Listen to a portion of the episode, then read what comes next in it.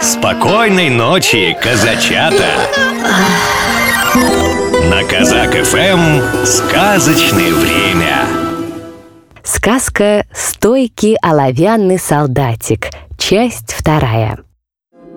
Когда оловянный солдатик плыл на своей хрупкой бумажной лодочке по канаве, от каски до сапог он весь дрожал от страха. Но держался он стойко, как и полагается настоящему солдату. Ружье на плече, голова кверху, грудь колесом. И вот лодочку, смастеренную мальчишками, занесло под широкий мост.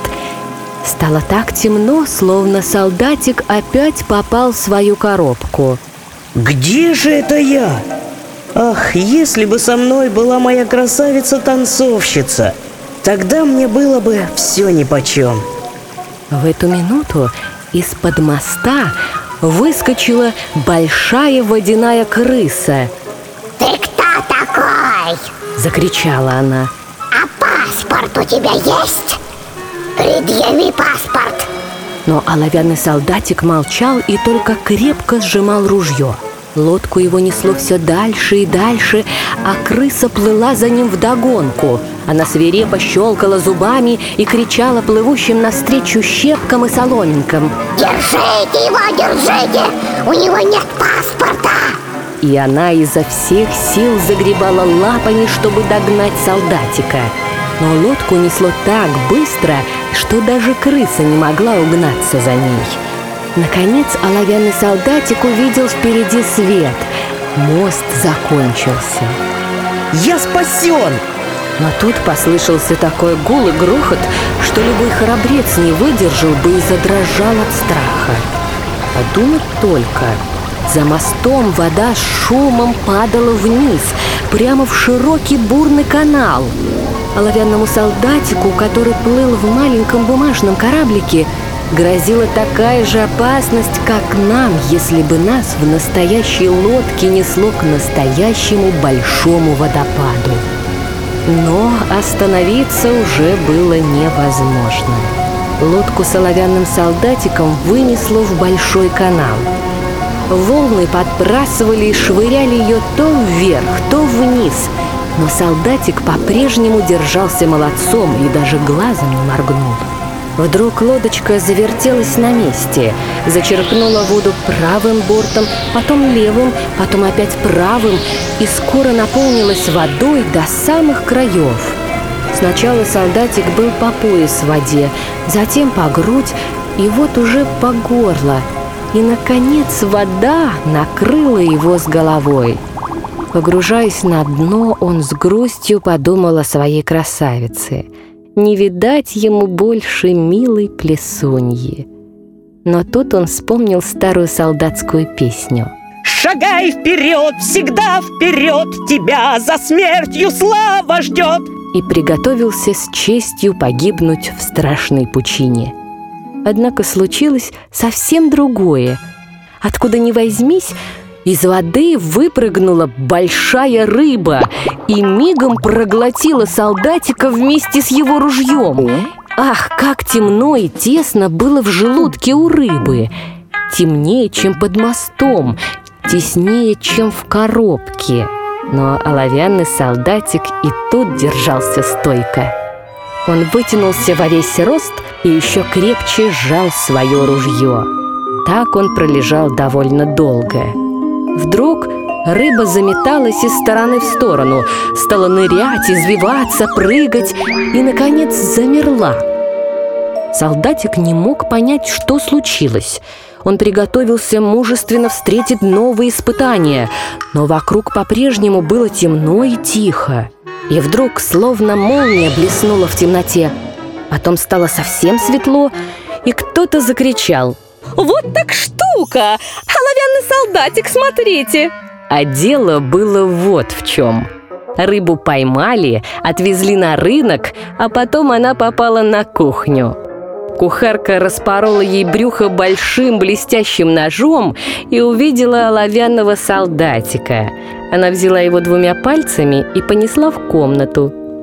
Весь дом сбежался посмотреть на замечательного путешественника – Солдатика поставили на стол, И вдруг, каких только чудес не бывает на свете, он увидел ту же комнату, того же мальчика, то же самое окно, из которого вылетел на улицу. Вокруг были те же игрушки, а среди них возвышался картонный дворец, а на пороге стояла красавица-танцовщица. Она стояла по-прежнему на одной ножке, высоко подняв другую. Вот это называется стойкость. Оловянный солдатик так растрогался, что из глаз у него чуть не покатились оловянные слезы.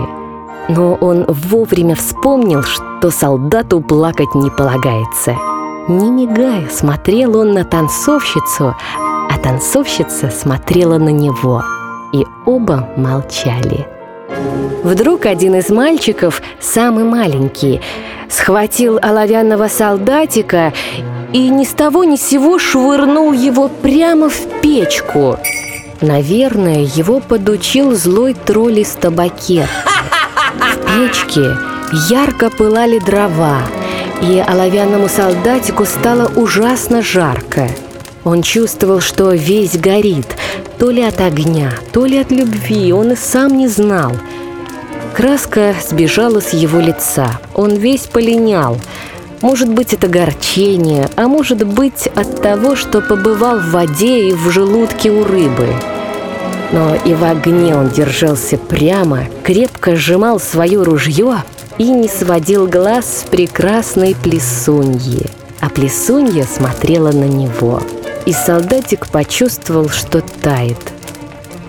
В эту минуту дверь в комнату распахнулась настежь, сквозной ветер подхватил прекрасную танцовщицу, и она, как бабочка, порхнула в печку, прямо к оловянному солдатику – Пламя охватило ее так быстро, что она мигом вспыхнула. Тут уж и оловянный солдатик совсем расплавился. На другой день служанка стала выгребать из печки золу и нашла маленький комочек олова, похожий на сердечко, да обгоревшую черную, как уголь, брошку – это было все, что осталось от стойкого оловянного солдатика и его прекрасной плесуньи. Вот такая история, малыш. А теперь всем маленьким деткам пора засыпать. И пусть тебе приснятся только добрые сновидения. Спокойной ночи. Ой, люли, люлюшеньки, Баиньки, баюшеньки, Сладко спи по ночам, Да расти по часам. Баю, баю, баюшки, Баю, баю, баюшки, Прискакали заюшки, Люли, люли, люлюшки, Ой, люли, люлюшеньки,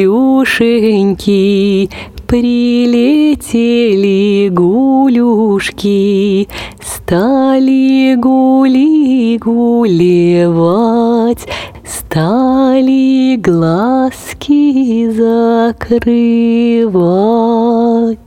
Программу подготовили сказочные ведущие Алексей Орлов и Анастасия Нагайкина.